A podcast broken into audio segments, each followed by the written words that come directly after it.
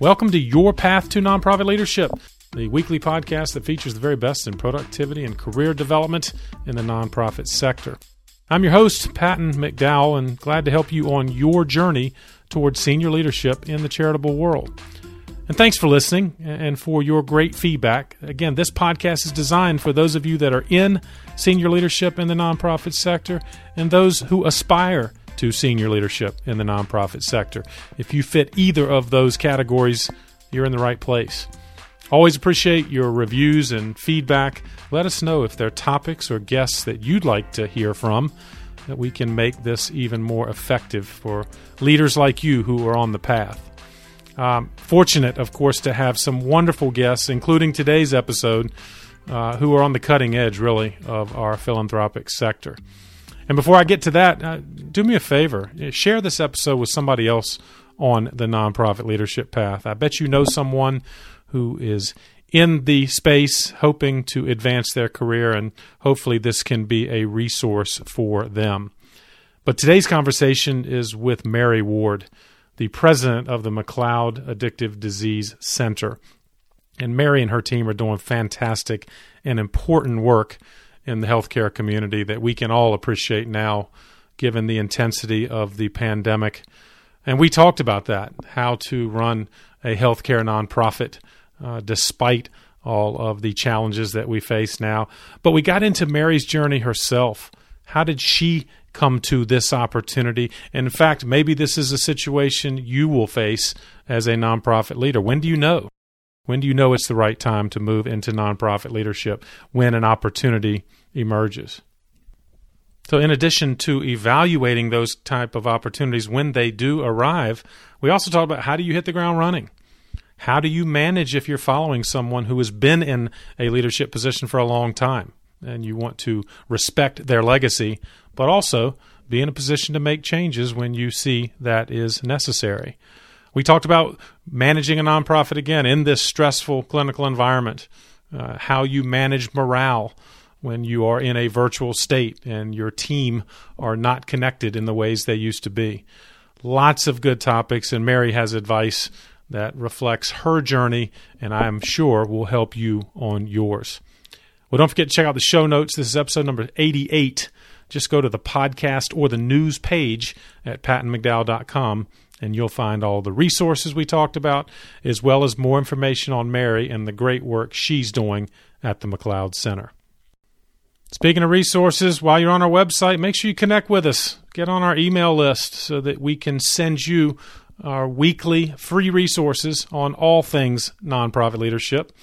And maybe we can help you and your organization with strategic planning or fundraising, or perhaps help you personally on your journey through our coaching, training, or mastermind programs.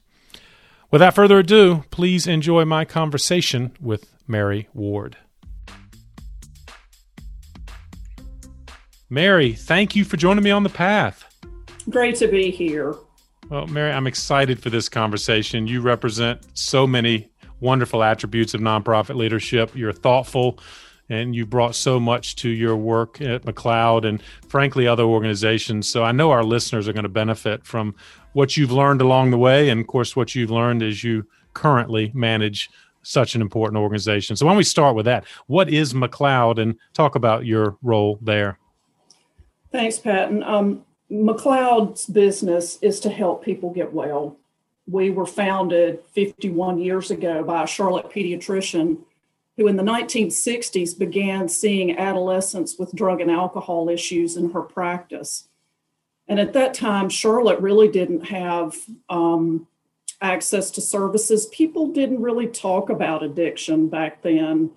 A um, little bit better conversations happening now, but but really back then, um, it was a taboo topic. And Johnny founded our organization in the basement of a YMCA here in Charlotte. And we have grown now to nine care locations.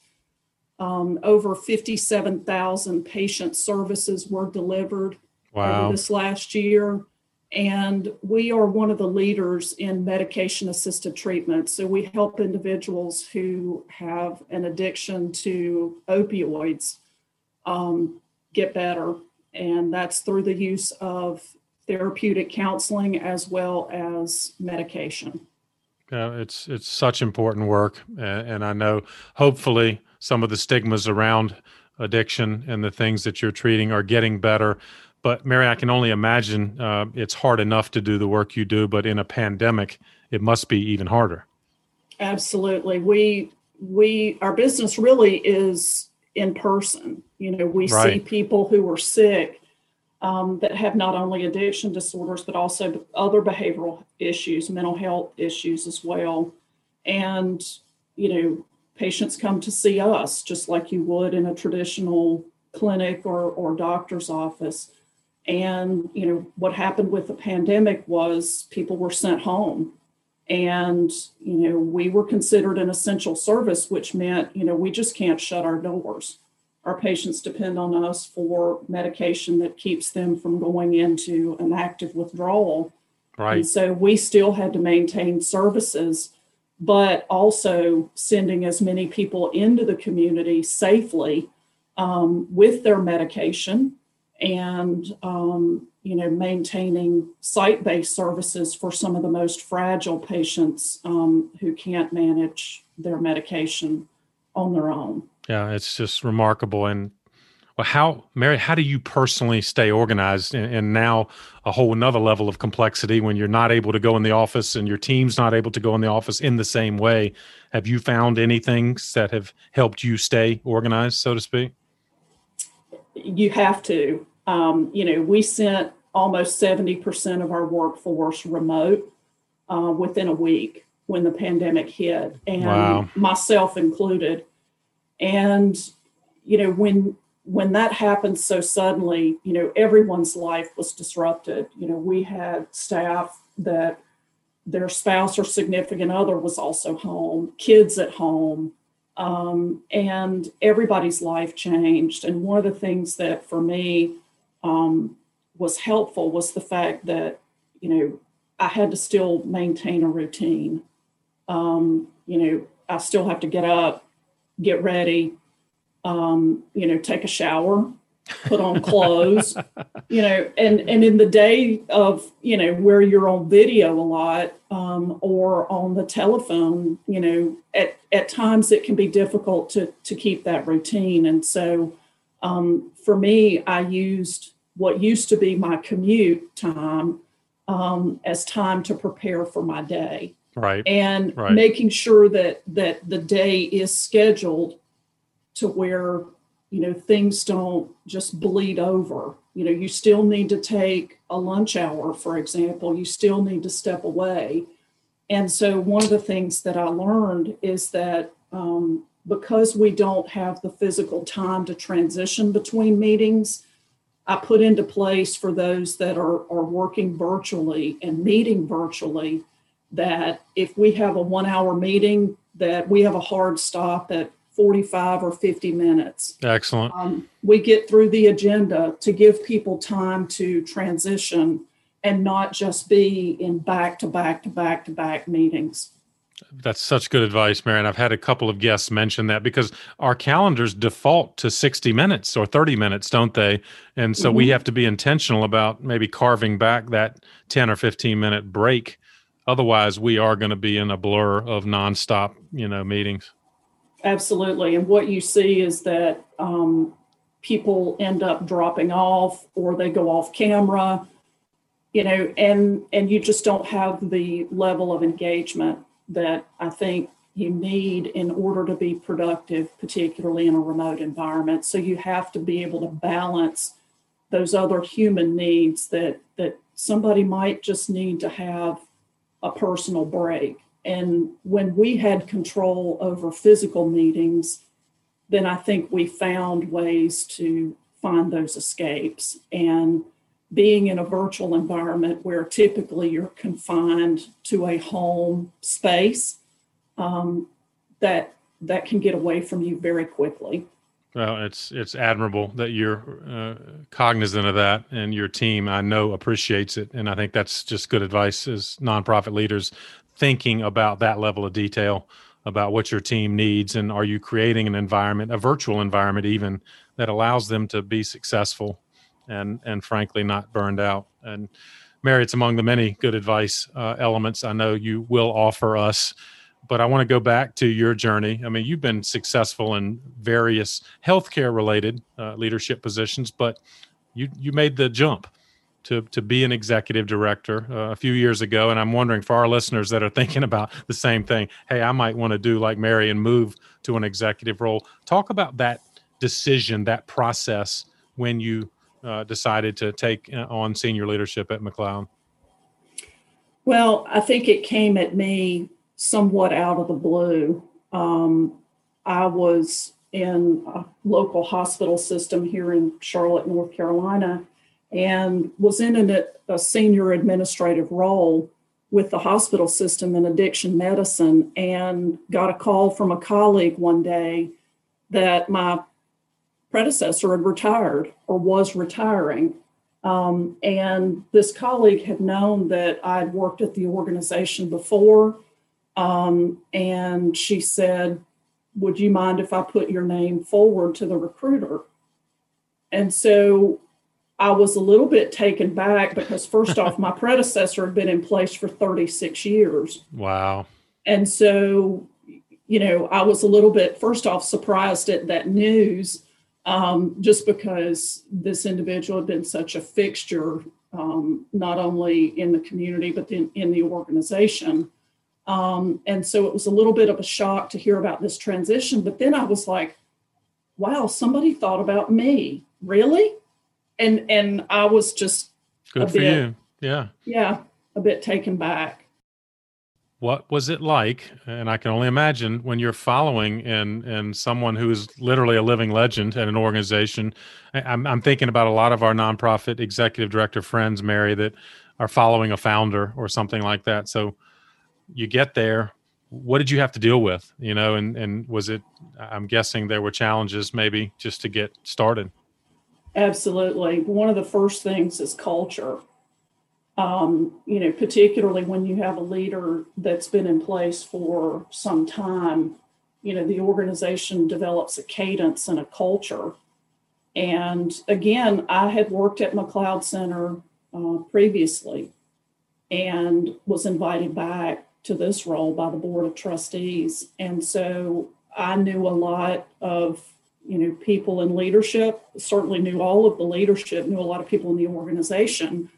Um, and for me it was really an opportunity to come back and to listen. And that was a question that that the board posed to me and during my interview process was you know what did i plan to do when i got quote back yep and i said well the first thing i need to do is listen and i said i haven't been with the organization um, at that point, it was about 13 years. And, you know, I had moved on, done some different things, went back to school, got my master's, um, you know, was working in hospital system and was invited back into the community. And I really had to stop and think, okay, what what does this mean for me and, and where is this opportunity? And it was really exciting because I had a sense of familiarity with the organization and certainly the mission, um, and was still in the same field of behavioral health. But it was really an opportunity to do some things differently and to clear the path for those who serve patients um, and allow our teams to grow and be their best. Yeah, love and that. For approach. me, for me that that was what i needed to do was i needed to come back to the organization and first off listen listen to those that are doing the work and help that frame what my job needs to be in order to clear that path for them because i went from being a frontline service provider and and working directly with patients to clearing the way for those who do take care of patients to be able to be their best. And, and that's really what my job is. Did, did you have a timeline in mind or did it evolve? In other words, you get there, you knew some changes may be appropriate. So in the back of your mind, are you thinking like, all right, let me give this 90 days or six months or a year? Or what was your kind of mental calculus in terms of, you know, I've got to respect the person I'm following, but I also want to make changes. What, what were the timing issues there that you were pondering? I had to look at each circumstance individually and each issue. There were some things that needed to be changed immediately. Right. And and those had to be done. So you you have to to step in and be able to evaluate what needs to be changed quickly. Um, but also realizing what other things take time. And culture definitely takes time. Um, you know, there were perhaps some operational issues, for example, very early on. Um, and I'll just give you a quick example. Sure. Um, there were codes, for example, that, that were um, called over the intercom system if a patient becomes um, combative or, or physically um, violent, for example Right. um, then a code is called for response team, and there are certain members of the organization that are part of that response team. Well, I came from a hospital, and so code blue in the hospital means that someone has stopped breathing. yeah, it's not good. No. and and when I was, you know, in my first couple of weeks at at McLeod Center, they called a code blue. And that meant that that someone had just escalated in their behavior. And and i literally almost ran out of my shoes. Because Wow. you know i Yes, had thought that somebody was was you know had stopped breathing. And so that's what i mean about that was something very quickly where i said stop Yeah. Do not- Operationally. do not call that again um, because that that scared me to death not that the the situation you know didn't warrant proper response but somebody had not stopped breathing Yes, I love that. And Mary, you so you came in and and you distinguished between operational things that maybe are immediate or first 30, 60 days. But how do you attack culture? That's such a, you know, intangible thing in some respects and you've done it very well, but tell me, you saw that you needed a culture change. How did you approach that? very deliberately and with the understanding that the titanic doesn't turn on a dime right. And I don't mean that from the catastrophic result of the Titanic, but just the size of the machine. Um, you know, again, you have to make changes as things happen and as events unfold, and, and you can't predict that. And so, you know, I think it's unfair to label or to try to contain um, accomplishing certain things within a 30 60 90 day time frame Right. and especially under the circumstances that we're working right now i think you have to extend grace to yourself um, and really understand that that it's okay if this deadline wasn't met but there needs to be a good reason for why the deadline wasn't met. And and again um, I don't think that you need to say to yourself, and, and I certainly didn't say to myself that I wanted to change culture within the first 18 months, for example. Got it. That's what I was Um, curious. Right. You know, again, I'm coming up on four years and we're still evolving. Yes. And and I think that's the that's the really unique thing about an organization's culture is that it does evolve because you have staff coming and going um, you know hopefully not in a revolving door but you know again you have personalities joining you. Um, our organization for example has at least five generations represented in our workforce. And you know people are at all different stages in their life. And i think we have to recognize that and and work with that and look at how that creates the unique culture that we and every organization has I love that, and and I knew that from previous conversations that you sounds like address culture almost person by person. You know, I'm guessing that you built it through individual conversations and and then small groups and other settings so that you could kind of uh, help uh, imagine the kind of culture you wanted to see. And then you modeled it right for everyone else. Right. And i also realized that there were a lot of eyes on me yes and as much as i stepped into an organization that at that time had almost 400 employees um, there there were a lot of eyes on me and a lot of people trying to size me up, figure me out. Um, you know, as much as I was trying to get to know them and, and listen to them. So, you know, back to what I mentioned earlier, I spent the first three months going to locations and sitting with departments and just listening. Nice. And one of the questions that I asked was if I gave you a um, magic wand what would you do?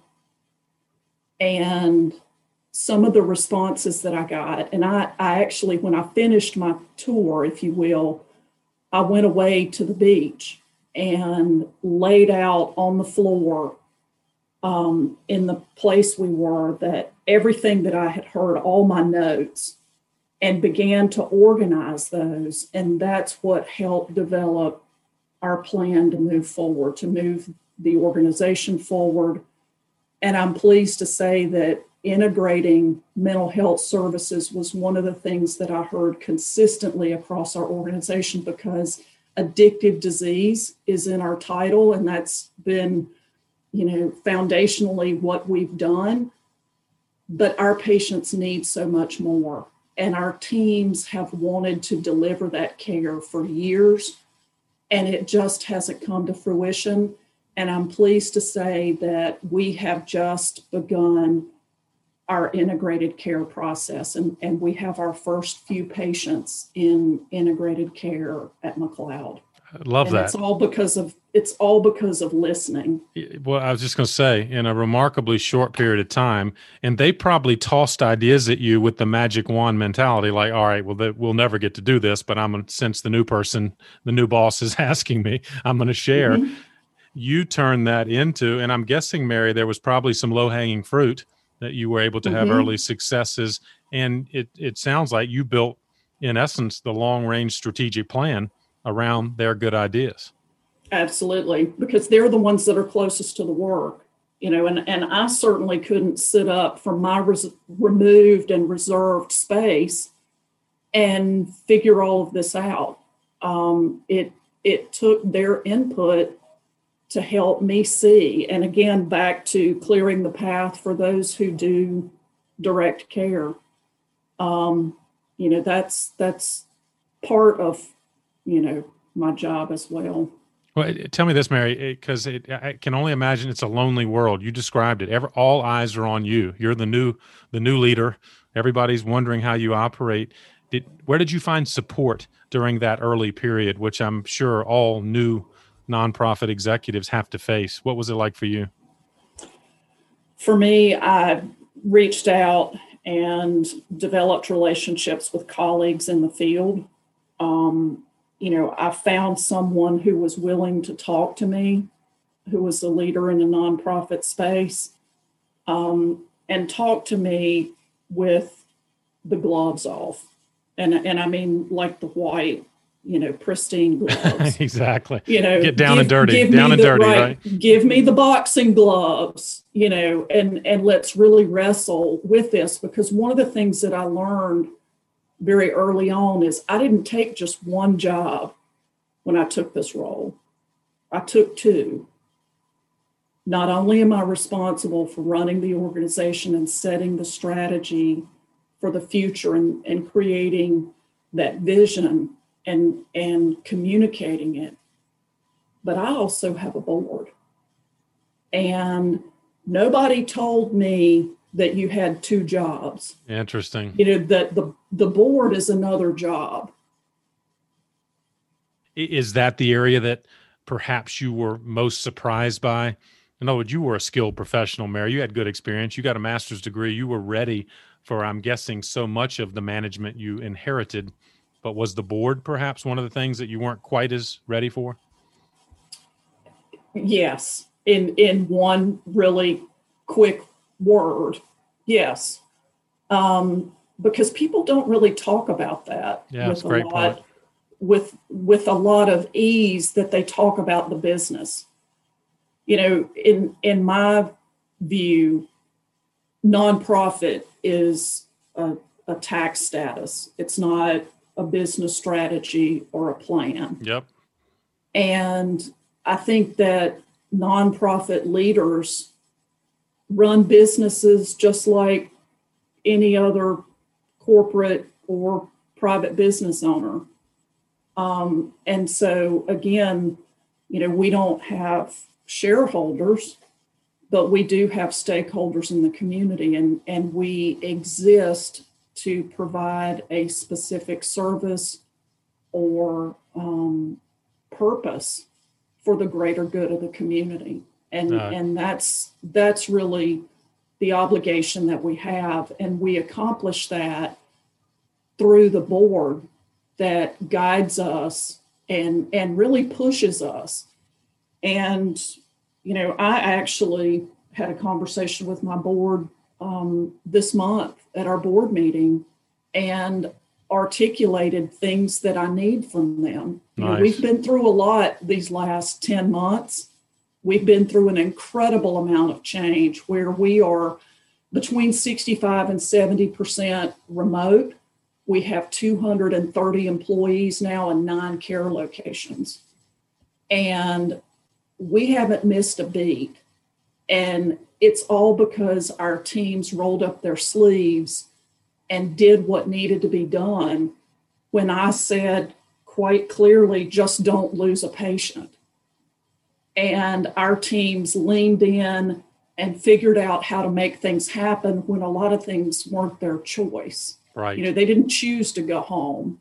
And our board fully supported what we needed to do because we had to make some changes um, so that we did not lay off any staff during this pandemic. and there so are not impressive. many, not many people can say that they didn't lay anybody off during this. But Uh, but I'm incredibly grateful, um, and it's it's because of the support of our board, and you know, it does take time. I have 16 bosses, so to speak. Yes, right. And Well, so that's that's something that I think people um, may not necessarily think about in this role Right. is you you have to be able to turn in your day even between okay something that might be a little bit operational or somewhat in the weeds and then you have to flip and face a stakeholder and a board member and and the needs of the board I was going to ask you just that because I love the way you put that. That you you accepted one job and then you realized when you got there almost there were two jobs, and the second job being being dealing with sixteen bosses. So what what has changed? eh, I guess from that early. Oh my gosh, I've got a second job, kind of dealing with these sixteen people. But it's gotten better. I'm curious, Mary. What have you done to maybe improve kind of board engagement over the course of your four years? we've really been deliberate about diversity Good. um, yep. and and diversity in skill set um, that's incredibly important because i i inherited a board if you will that that was a bit homogeneous um, and in the last four years we've we've added diversity to that board Just more intentional nominating. I mean, is that literally how you attack yes that? Yeah. yes more intentional nominating and and having conversations around what what do we need what do we need what skills do we need on the board and i think that is that's a constantly moving and evolving process. Because i don't think you ever get to okay check the box we're done you know we've got it it's it's all good. It can always be better. Yeah, that's a great point. And Well, how, how about talk about talent? Uh, speaking of recruitment, you talked about building a board with more diversity, and which of course improved your approach there. Talk about hiring talent in your team on your staff. Um, what what has been your approach, and and what are maybe some of the lessons you've learned on that front? Well, of course, first off, I think, you know, it goes without saying, but I'm going to say it anyway because sometimes you never know. Um, you got to start with competence. Um, and again, you know, you, you've got to start with right person, right role. Um, and sometimes, especially when you step into an organization, that may not be the case. You know, you you may step in and, and find that you know someone may not be in the right role um, and so you know that's that's an issue to deal with and and to look at first and foremost because um, if you don't have the right person in the right role then that individual is not going to be successful and and it creates a challenge for you did you find that but, early on? Uh, and sorry to interrupt you, but uh, yeah. again, I, I, love the way you approach the timing of culture change operations how long was that process in terms of talent evaluation or or maybe appropriate role kind of sequencing there um it it takes years at times um and and each circumstance is different. And so i would say you've got to look at at the employee situation and the circumstances that you're facing. Right. If you've got right you know not right person the right role you know, is there an opportunity for them somewhere else within the organization? Um, and I think that's certainly something that that you have to consider because again, back to the you know all eyes on me. Um, people are nervous about how do they fit uh, with a new leader, and and that is a very real stress that um, you know your teams are going to face and i think as as a leader stepping into an organization you have to be mindful of that there is there is fear um, because they're not sure if if they're going to fit um, and and you know how are they going to be able to grow with the organization. But back to your question patton about you know what do you look for in in leadership talent? Yeah yeah right. Um, i look for people who listen. Um, I pay close attention to the conversation that I'm having with a potential leader because I want them to demonstrate um, the listening that I, I believe is is so important. And I know we exhaust this word as well, but communication. Um, you know, how do they how do they express themselves? Right. Um, you know, that was something that I'll never forget um, at Queen's University, where I got my, my master's. One of the professors there had us go through an exercise where we had a 20 page paper and we were to read that paper and then condense it down into one page 12 point font, one inch margins, single space, and wow. you better not miss anything.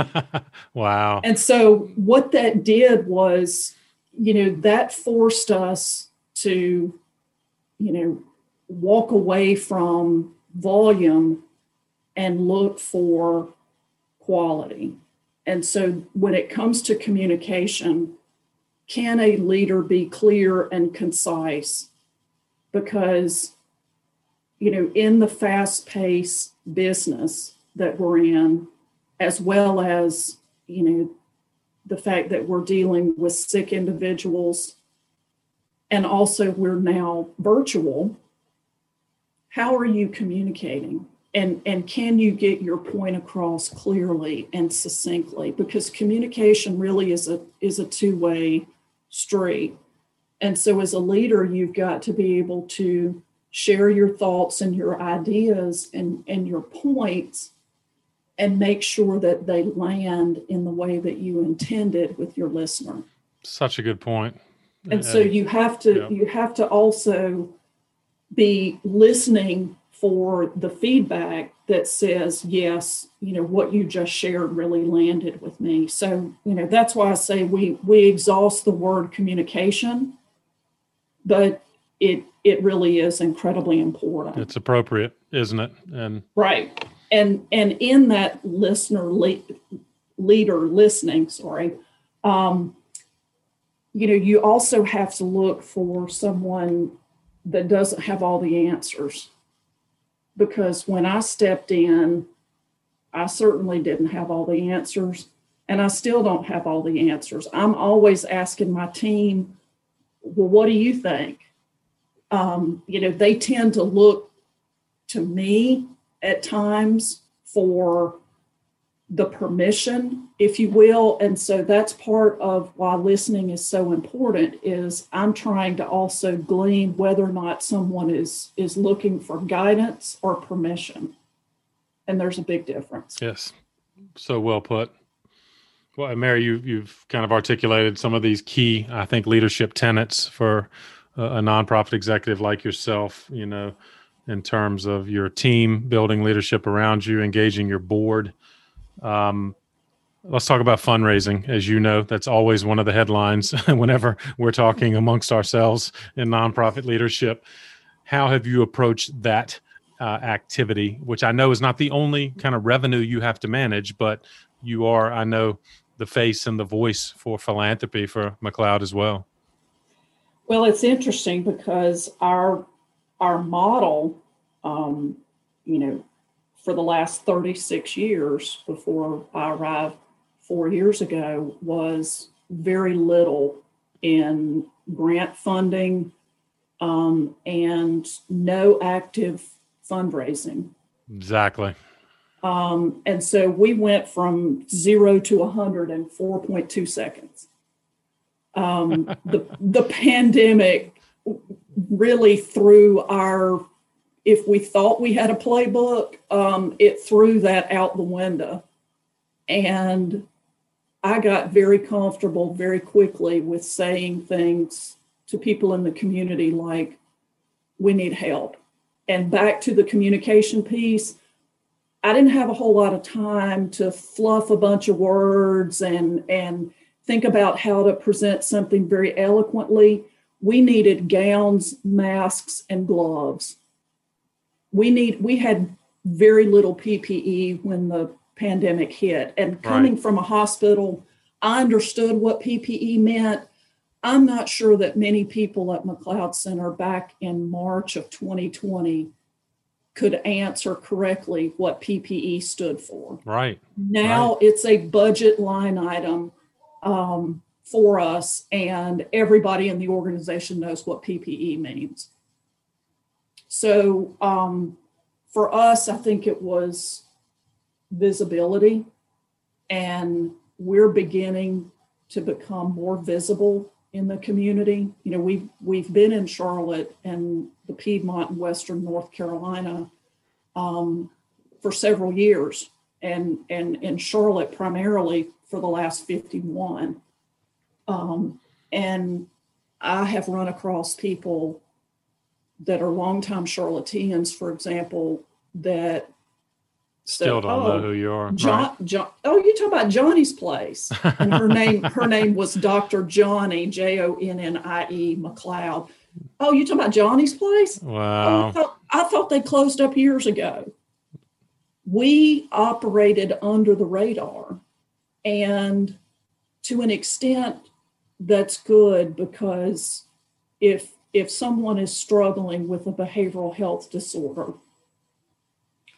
there is enough stigma from the community and from family, employers that we didn't, we as a treatment provider and a helping source didn't need to add to that. Exactly. Now, my hope is that, and, and my goal is that we come out of the shadows and as much as the opioid crisis and suicide have become more readily discussed with, with a greater comfort and ease within our community, that we begin to broaden that conversation um, and include addiction and and not just specific conditions or specific substances because it's it's far more prevalent and the pandemic has only heightened anxiety and depression and to a certain extent PTSD is what we're beginning to see an uptick That's what I in wondered. need among our patients. Right. I can only imagine the mental health challenges that you're already dealing with that are only going to be exacerbated by this, you know, isolated pandemic environment. And Mhm. and I'm I'm glad you point out that while fundraising is a topic that we have to wrestle with as nonprofit leaders, your point is you, you have to start with communication, don't you? How do you make sure the community understands who you are and what you need, and then hopefully philanthropy will follow. And that's that's my hope because really, Patton, if I talk to anybody long enough, you either somebody in your family, somebody you went to school with, lived beside, went to church with, worked with, went to school with, somebody knows somebody. And we all know somebody who has struggled.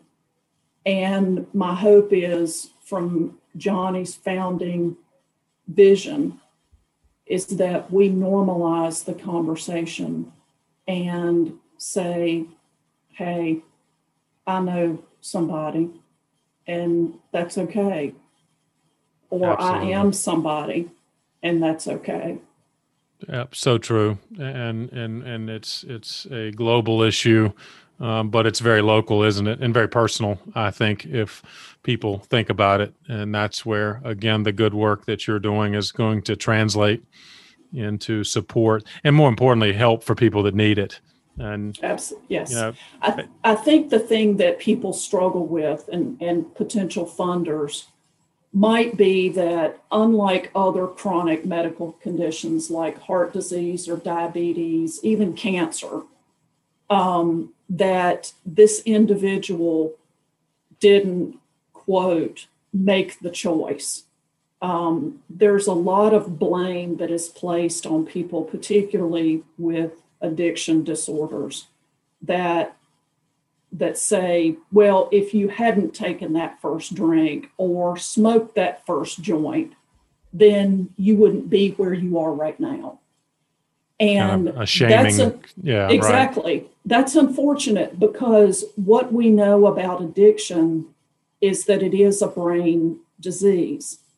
And there are a lot of people in our communities that can enjoy alcohol responsibly and be able to put it down and say, okay, that's enough. And Right. then there are others that say, this makes me feel like a human.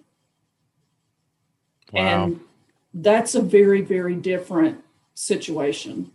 And it's not their choice. You know, it's like I tell people all the time, you know, the patients that we treat, they don't wake up one day and go, Hey, I didn't have anything else better to do today. I think I'll just go get addicted. yeah, not You know, it's no, it's not their choice. It's not what they wanted to do. But because of not only their environment, but their their biological makeup, they can't live without that, without support and and care for that. And Yes, that's what we're yes. here for. Well, and you've done remarkably well. And I guess one of my last questions for you, Mary, is about strategic planning. You, you've you've demonstrated an incredible adaptability to a strange environment without losing sight of your mission. So, how do you approach strategic planning now? You know, you you illustrated the conversations you had with your team when you first arrived, and are you able to kind of do long range planning now, or is it a shorter time horizon that you're having to kind of manage planning? I don't think that um, long range planning right now is really going to be worth the paper or the Right. time to type it the time to type it out on your computer if you will Right. um, and the space it takes up in your memory on your computer it's it's not worth that right now um, you know we're taking things in a lot of small steps and in a series of small steps. And I mentioned, um, you know, integrating uh, mental health therapy. And, you know, this is where I think you have to have a document that helps you stay focused. And that's really what we're using our strategic plan right now is to stay focused on key things that we want to get accomplished. And you know, we we have to constantly take temperature on that. You know, right. our strategic plan is going in front of our board of trustees every couple of months. And I'm saying things like, well, this completely fell flat. Um, this this is off the table now. It's it's it's not viable. Um, and one of the things I learned in business school was was a concept from a wonderful professor of uh, be open to new ideas but fail fast. Yes. And so I've taken that um, approach, and you know, if if something's not working, then we're we're going to pull it. Of course, and correct, right? Absolutely, and the pandemic has really created the opportunity for us to do that and and really do it well, um, and and be okay with that. And in a culture, you know, going back to culture, if your culture is not okay with failure, then that's really going to be a problem. And and that's part of, you know, the psychological safety that I'm trying to make sure that we monitor and live at McLeod. Um, and just knowing when to pause on things because not every not everything in your strategic plan um, is going to land where you anticipate it and and that's okay but you've got to stay on top of it and you've got to be monitoring it and you've got to know when to when to fish or cut bait yes such good advice mary and and you're not stuck with a three year plan, are you? It sounds like you're no. working in almost three month increments, right? we can't afford I mean, to wait three years to change something. Correct. Now there are some there are some um, big goals, you know, on our strategic plan that may have a final implementation that's down the road. But what we've done with the plan is break it down into smaller steps and we're staying focused on what's the next small step for us to take because everything around us is changing so quickly and again back to you know taking the temperature being in touch with your teams. We all are moving through challenges in our personal life um, as well as our professional life. And the pandemic has really blurred that. And for us i think it's it's been a good thing because it's it's allowed us to really see what's important and and get rid of some of the fluff that um, is just not necessary. Yeah, that's such a good perspective. And if there's a silver lining, maybe to this crisis, it is that maybe it can help improve things that needed to be improved and perhaps mm-hmm. didn't have the impetus that now you do. And Mary, this is fantastic. You know, I'm, I'm thinking about your advice around uh, nonprofit leadership in terms of evaluating culture, you know, building a team of talented leaders around you, focused on good listeners and good communicators, uh, dealing with that second job, the, the part of the job description that's not clear, which is managing a board of directors. Of course, fundraising, strategic planning, wonderful advice. I guess if someone did approach you, Mary, and say, "Hey, I want to follow your path. I want to be, you know, a president or a CEO of a nonprofit." Is there any other advice that you would suggest that they think about if they want to move in that direction? I think it goes back to finding not just somebody who is willing to be a mentor, but find somebody who's willing to really talk with you about their experience, the good and the bad. Got it. Take the gloves off, right? take the Yeah. the kit gloves off. Yeah, take the pretty gloves off and, and put on put on your fighting gloves because um, you know it it's exciting work and it's exciting to step into um, an opportunity like this and it's okay if you don't feel like you're ready. I I was blown away um, that I was actually um, selected, and I said to myself, I said, "Okay, now it's time for the rubber to hit the road, Yes, and let's go. Let's go to work." Well, indeed, you went to work and have gone to work very well. And so the kind of work you and the McLeod Center are doing are critical to our community. So I, I know we're grateful, people like you, and I know you would encourage others. We need talented people to consider nonprofit leadership, and I'm glad you've done it. And you know, you're charting a course that others can follow. So thanks for all that, Mary. And of course, as you know, I always ask as a parting gift to our listeners has there been a book that you might lift up that's been meaningful to you that you might recommend to our audience?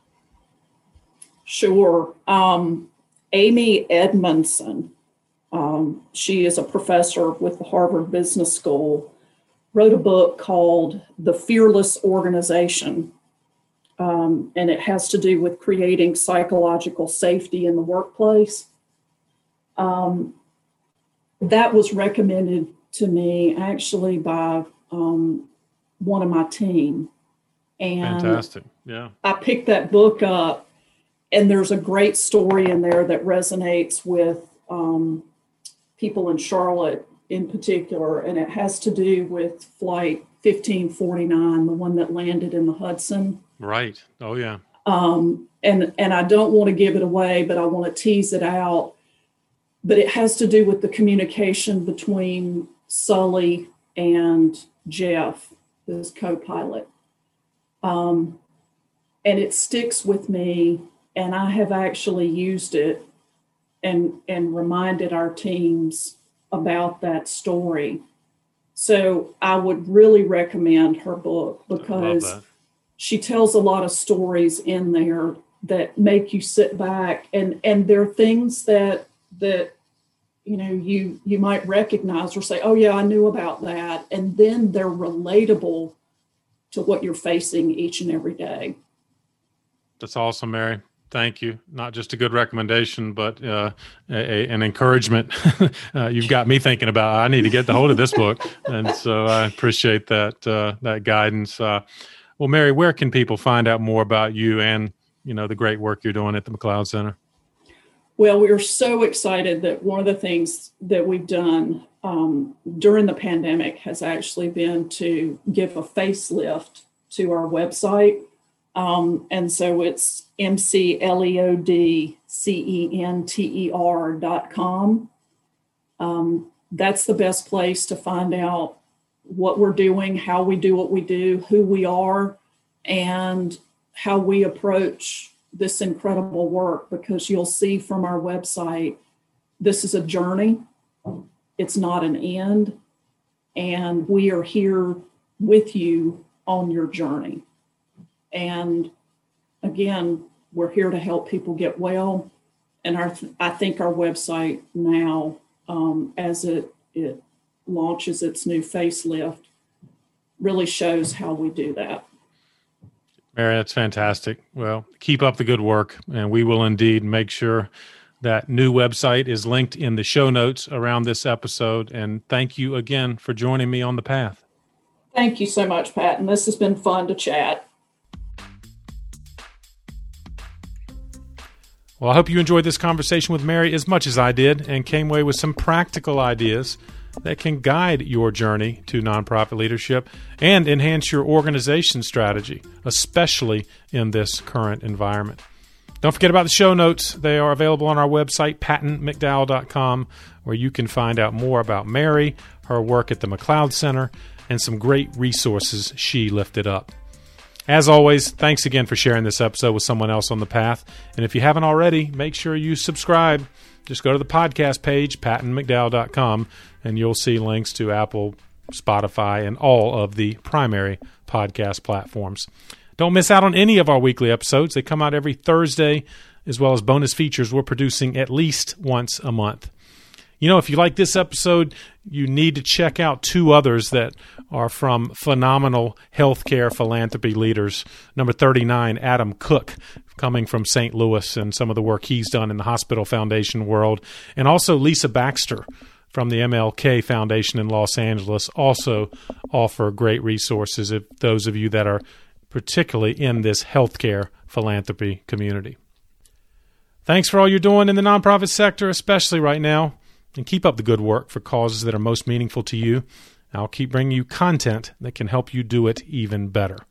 Have a great week, and I'll see you next time on The Path.